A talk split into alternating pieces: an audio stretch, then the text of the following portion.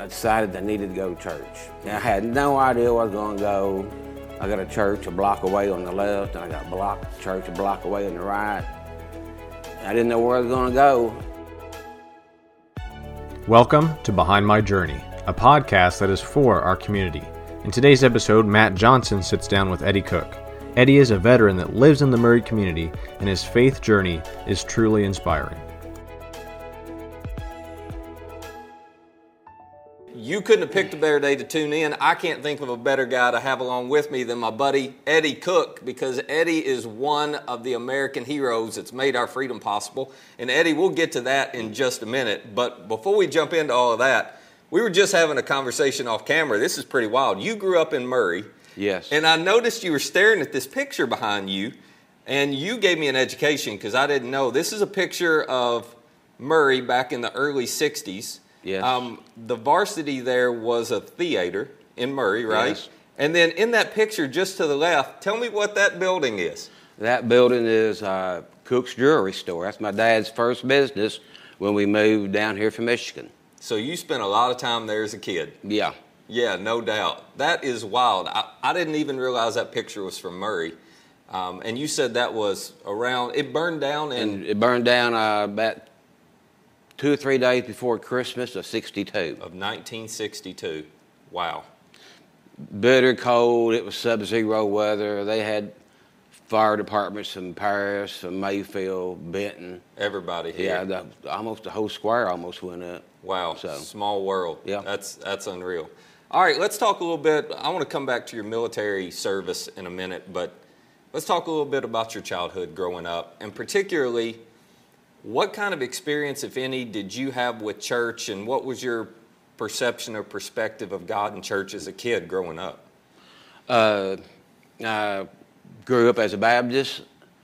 I went to uh, Northside Baptist there at Almo Okay, from uh, sure. grade school up to probably as a teenager. Okay. Uh, my sister and, and myself, we both went.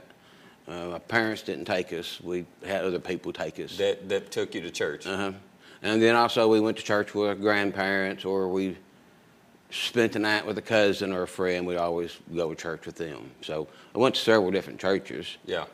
Was was a relationship with God or your faith as you started getting older, was that a central part or is that something that you started drifting from and didn't really think much about? Uh, I didn't really pay much attention to it my younger years as growing up, and uh, you know, mostly after a couple of things happened to me, Yeah. Okay. We'll changed my team. Yeah, yeah, changed your perspective a little, Yeah. didn't it? We'll we'll get to that in a second, but part of your story that's amazing to me, and I want you to share it, is when you're 17 years old, uh, you made a decision. You're part of a generation that I, you know, when I look back on, I just have so much respect for you guys and what you did. Talk a little bit about the decision you made when you were 17 and how that shaped your life for, well, up to this day, really. Well, when I was 17, uh, I was a senior in high school, and uh, I've been thinking about this for a long time, and I always knew I was going to do it. So I just up and joined the Marine Corps During the Vietnam War. during the during the Vietnam War. February the second, uh, '69, I joined the Marines, and I was standing on the yellow footprints in San Diego on February the 10th. About seven days later, You were there, you were in training, and, standing on them yellow footprints. That's- And- all Marines start out on them footprints. and your whole world was different then. Oh boy. Yeah. Night and day. Night and day. So you you ended up serving in Vietnam, Yes. and that was a that was a life defining experience for you in a lot of ways, as it was for pretty much everybody who served there. Tell us a little bit about what that was like and, and how that impacted you. Well, I was the youngest person there in '69 because I graduated from boot camp on my birthday. On your eight- 18th 18th birthday. And you had to be 18 to get your orders to go to Vietnam. So I got my orders that day with everybody else. Wow. We'd go into Vietnam. And within about 30 days later, I'm in the bush, I'm in combat. And I'd be in the bush for about four months in combat. I was wounded, I got hit by a mortar, shattered my arm. And then at at the end, I caught malaria. I was medevaced out of the bush with malaria. Wow. And in the process, I had a friend who took a bullet for me, who died in my place one day. And uh, that's when the malaria hit me. And he took my place and he sniper shot him. That we, you and I have talked about this story, and I know how um, still to this day it's emotional for you, and it's it's been really impactful.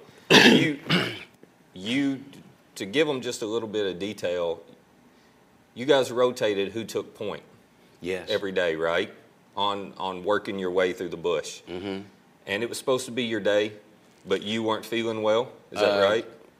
what really happened was uh, I was walking point one day and I was feeling really bad and uh, at three or four o'clock in the afternoon, man, I just went down like I was shot. I Hmm. And that was the malaria. That's malaria. That's my first malaria. I didn't know I even had it. Sure. And uh, the corpsman worked on me all night long. And the next morning, the gunny sergeant wrote, walked up to me and said, just because you fell out, you still got another hour, hour and a half walking point. Okay. And my buddy says, well, Cook is sick. I'll take point because I'm next. Hmm. And he said, that's all right with me. He says, you know, you blow up the bunkers, you know, with C4 explosives.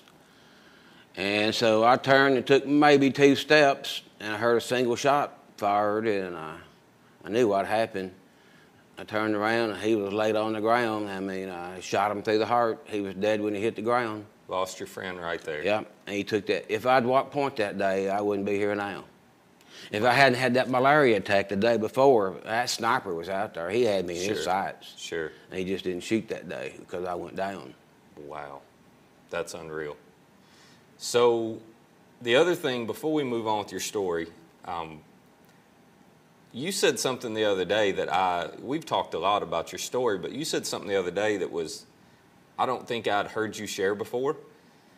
And I want to talk about it just a little bit. You were talking about how um, there were there were more men in the military who wanted to be in Vietnam than there were places to be in Vietnam. And even though you got wounded, you kept trying to go back and get in there again and again. E- explain what that was like, and then tell us why those men, including you, had that mentality. Well, the guys wanted to go back. We was all Marines.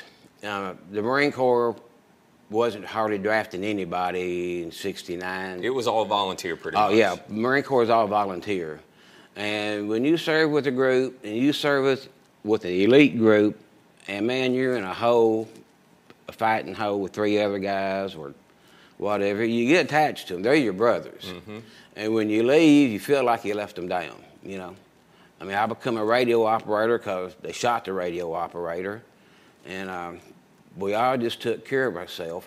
And once you go out, come out of combat, it's hard adjusting to civilian, life civilian or, or back to the military life because everything's done changed on you. And Yeah. none of us got no counseling. I never had no counseling at all about the Nam. Yeah. So I was talking to other veterans and maybe drinking a little bit. You're right, right. Uncle Bud, you trying, know. to, trying to figure out how Yeah. to cope with everything. Yeah, and that's how we done it. You know, uh, we when I was in after the dom, the veterans took care of each other. You know, Mm-hmm. but we was just a little bit different from the guys getting ready to go over. That, that's what struck me about that story is how bonded and committed you guys were to each other. How much you, what it is, how much you loved each other. That you were, if you weren't with your unit, didn't matter what you'd gone through, you wanted to be back with them because you didn't want to let those guys down. Yeah, I mean it's just like your wife or your kids. You know, you got that bond, and uh, you you know. It, as you get this experience in the bush, you become a trained fighter, you know, whatever you got to do. And if you're not in that bush or they pull you out and they stick somebody green in there, it's just like when I first started out. You don't know. You're just walking around. You're just an accident waiting to happen. the risk goes way up, sure. Yeah. So you get past them first 30 days and you've been shot at a few times. You Mm-hmm. start getting used to it, you know. you start wanting a little payback. So, Yeah, yeah. Well, I know that from that point to now, um, it's been a continual process of you learning how to how to process through your experiences. You still do some writing from time to time just to process through the the emotion and Yeah. the experiences you had, right? Writing is the best thing I found to deal with the PTSD. I Yeah. sit down and write. It takes so long to write those little stories, Mm-hmm. and uh, it really makes me feel good. And I hear from other veterans, and they tell me to keep up the writing. And I've been told I need to write a book, but But putting it on paper helps. oh, big time. Yeah. Well, we'll move on with your story, but I, the thing I want to say is, and I think you know this, those of us who haven't served and been in the shoes of you and the other, um, the other individuals who are part of our military, we don't understand the price you guys pay and what you go through to protect and preserve our freedom. We, there's no way we can fully understand, but boy, we're appreciative of it. And you know, July 4th is a chance to celebrate. Um, but I think people like you get to celebrate at a deeper level than people like me because you you know it, you lived it. Um, you get the the price that was paid for that freedom, and I just want to say on behalf of everybody at our church, thank you for what for your service and for all that you've done. Um, you certainly have made the Marines proud, and as I said at the beginning, I I think you're one of America's heroes, and I appreciate it. Gonna make me cry. Well- he gonna get me all choked up here. But uh, you know, I don't look at it being a hero. Uh, I just I went and done my job. I done what I wanted to be. I wanted to be a Marine. I wanted that name. I wanted that name tag, and I Yep. got it. Yep. And I didn't mind doing what I had to do to to earn that title. Well, you earned that title, and that's the thing about you heroes. You don't look at yourselves that way, but you earn that title of hero as well. So thanks a lot. So you get out of the military, and um, eh, from that point forward, what role, if any, did your faith, did a relationship with God play in your life? I mean, you had a lot of ups and downs. You faced a lot of challenges throughout your life. Uh, how did you? What was your perspective on God through all of that? After I come out of service,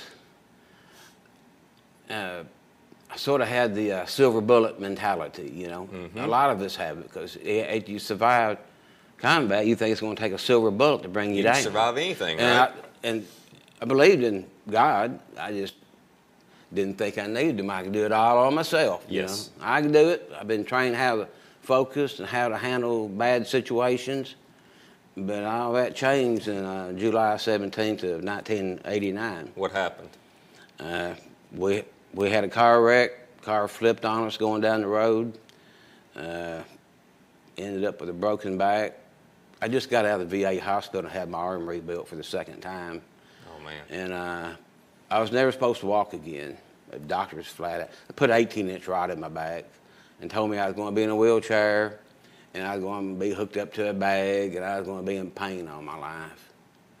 And uh, about, I guess after I come out of ICU, I was in a room by myself.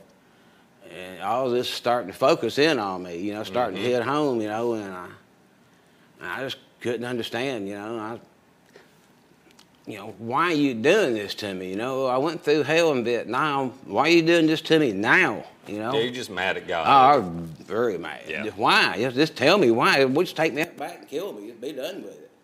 And I wasn't expecting this, and uh, there wasn't nobody in the room with me at all. And, and TV goes off, and the room gets real quiet, and this voice starts talking to me. It wasn't God, it was somebody next in command, you know. It wasn't no angel. And he wasn't very happy with me and told me I was a major disappointment and I never lived up to my potential. And if it's flat out told me, he says, you even think about you ever want to walk again, you're going to do three things. You're going to go back to school, get your degree. You're going to get rid of all your deadbeat buddies. And you're going to clean up your life and get rid of some of your bad habits. And uh, so that's what I done. It took me a year in therapy to learn how to walk. I went back to Murray State. Five years later, I walked across that stage and Wow. got my four-year degree. So yeah, you graduate from Murray State. Well, let me fast forward a little bit uh, because all of the experience all the way back starting in Vietnam, the having to deal with all that didn't go away. I mean, you've become a very successful businessman. You've got a Corvette shop. People who love Corvettes, they, they know all about you. You've done a lot of things in your life, but when I first met you, I don't know, five, six years ago, um, you were still struggling with PTSD. You were at a pretty low point, as a matter of fact. Tell us a little bit about that. I was probably the worst I ever had it. And, uh, you know, I, I went to the VA and they said, your generation, it's been 50 years since the war, and, you know, just sort of expected. That was triggering a lot Yeah. of that emotion. Yeah, and uh, didn't really help me out none. Uh, and I came back home and still struggled with it bad. Just zone in, zone out. Was not happy. Felt like I had a thousand pounds on my shoulder. But And, you're, uh, you're trying to hand again. You you said to me then. I don't think I'm putting words in your mouth. You've got an independent streak. You've always had, right? And you felt Yes. like I can handle pretty much Yes. anything. Bit bit stubborn. Is that fair to say? yeah, more than a bit. yeah. So so you're trying to handle all of this on your own, but it's not going very well, is it? no. Yeah. So, so at that point, um, this is where I met you because you walked into Journey one day. Tell me what caused you to come to church. You hadn't been in church in a About 10 years. Okay. Eight, eight to 10 eight years. to ten years. So tell me what caused you to walk in that day. Why did you decide to come? Well, one of the main things that got me scared about the PTSD. One day I was just sitting there having a cup of coffee, and it dawned on me I understand why veterans take their lives after combat. Yeah. Scared the crap out of me, man. I said, mm-hmm. you know, I can't be thinking like that at all. Yeah. And I knew I had to do something. It's, I go check myself in the VA in Nashville, and they'll give me some happy pills and send a quack around and talk to me or I could do something else. And I decided I needed to go to church. And I had no idea where I was going to go. I got a church a block away on the left, and I got a block church a block away on the right. I didn't know where I was going to go, and it just so happened I was on Facebook and I seen uh, Carla Stokes. I went to high school with her. Okay. She put an article on there about Journey Church. Said it's unique. You need to come to it. And that's what got me to come here. Man, I pulled up, almost didn't go in because I didn't know a soul. Yeah. And so, you know, and usually I get in situations like that, I usually always do it because it's just the way I am. I made myself do it. You attack fear, don't you? yeah. Yeah. That's the only way you're going to deal with it. Yeah. Head on. Yeah. And uh, I walked in and I, like I said, that place just blew me away that first time. I mean, the band, you, everybody talking to me, you know. I didn't know a soul that first time. I thought, well, if I knew some people, it would really help things out. You didn't it? tell Carla you were coming. You just no, showed up. I just showed Yeah. up. And uh, then second Sunday, I started meeting people that I went to school with and I knew. And, uh, and that second Sunday, I knew I'd found out where I needed to be. Hmm. And I've been coming ever since. You've been coming ever since. And it didn't take long in that process for you you to realize, and I want you to share with people how you figured this out. For you to realize you'd always believed in God, but He'd never really been personal. You'd never really had a relationship with Him. Tell us about that and, and how that came about. Well, after Nam, I just always had that silver bullet mentality. This is going to take a silver bullet and bring me down. And a lot of us has that, Sure. combat veterans. But uh, that all changed on July 17th of 89. We had that car wreck and it broke my back. And like I say, the Lord spoke to me in that hospital that, that night or Yeah. that day. Yeah. And then And I knew after that, I knew I was going to walk. Mm-hmm. I, I thought it might be a little more easier Than it is, know, than yeah. what it was. Yeah. And I, and I knew I could get through school. You know, I went first time, I flunked out, but I was there for the wrong reasons. You know, yeah, yeah. so uh, I went back to school and got that degree and learned how to walk again. And and became pretty independent until you get to the point where you're trying to deal with this PTSD. You get back in church, and um, I know you and Ben Stennett had some conversations and about what it means to follow Jesus, what it what it looks like to have a relationship with God that's that personal, where He's always there, and that seemed to click with you. Um, how has that? how is viewing your relationship with God and experiencing that on a more personal level? How's that changed you and the way you deal with your PTSD, the, the way you approach your life? well, since I got into the church and start listening and trying to understand things, you know, instead of just listening and not paying any attention, Sure. but it just it's a lot more personal than it used to be, you know. And I'm still learning all the time, you know. I mean, uh, I'm, I'm a little bit more at peace with myself about the PTSD. Yeah. And uh, certain times of the year, it really flares up real bad. You know, Memorial Day, Fourth of July, in August and September, when we was up in the mountains fighting.